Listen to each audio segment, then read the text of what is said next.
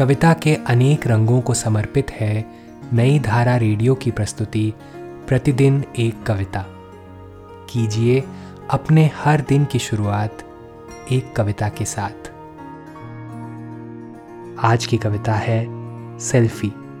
इसे लिखा है अनामिका ने। आइए सुनते हैं यह कविता उन्हीं की आवाज़ में। मायरी, मैं तो गोविंद लीनो, मोल। चित्तौड़ के एक लिपे पुते दालान में मुझे मिल गई मीरा बाई। गोविंद को तौलती एक विराट से तराजू पर, जो है आदमी का मन। डोलता ही रहता है हमेशा, और कभी एकाध पल संतुलित होकर फिर से झुक जाता है एक तरफ़। बेचारगी में। मीराबाई को मगन देखकर मेरे मन में ये अचानक जगा कि मैं सेल्फी लूँ। इधर मेरे बच्चों ने मुझे एक मोबाइल दी थी और सिखाया था मनोयोग से कि कैसे लेते हैं सेल्फी। लेकिन यह हुर मैंने अब कभी आजमाया नहीं था। क्योंकि मेरे पल्ले बात ही नहीं पड़ती थी कि सेल्फ का दायरा इतना टूना मुन्ना भी हो सकता है, जो एक क्लिक में समा जाए। खुद फरीद बाबा कबीर और मीरा ने मुझको सिखाया था यही सदा के आदमी के विराट सेल्फ में पूरा ब्रह्मांड है समाया।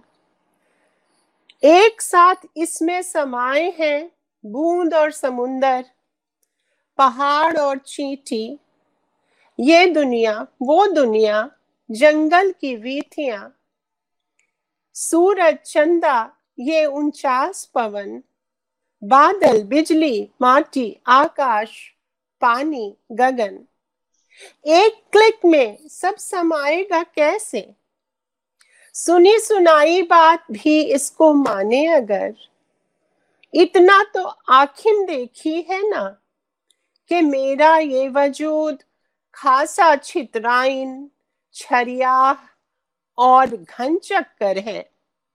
इतनी जल्दी वह पकड़ में नहीं आएगा। मैं जन्मों से एक धुनिया हूँ। धुनती ही रहती हूँ नाक। मेरे वजूद की कुठरिया में दुविधाएँ फैली हैं। धुनी हुई रुए की तरह। नीरस, बेरंग, विपुल विस्तार, धुनी हुई रुई का। यही है मेरा वजूद। एक तो समाएगा नहीं एक क्लिक में। फिर इसमें ऐसा क्या है आंकने लायक? यही सब समझाती खुद को रही और कभी सी खींची नहीं सेल्फी। लेकिन उस दिन जब दिखी मीरा बाई तो मुझको सूझा मैं ले ही लू। मीरा बाई के संग अपनी भी सेल्फी।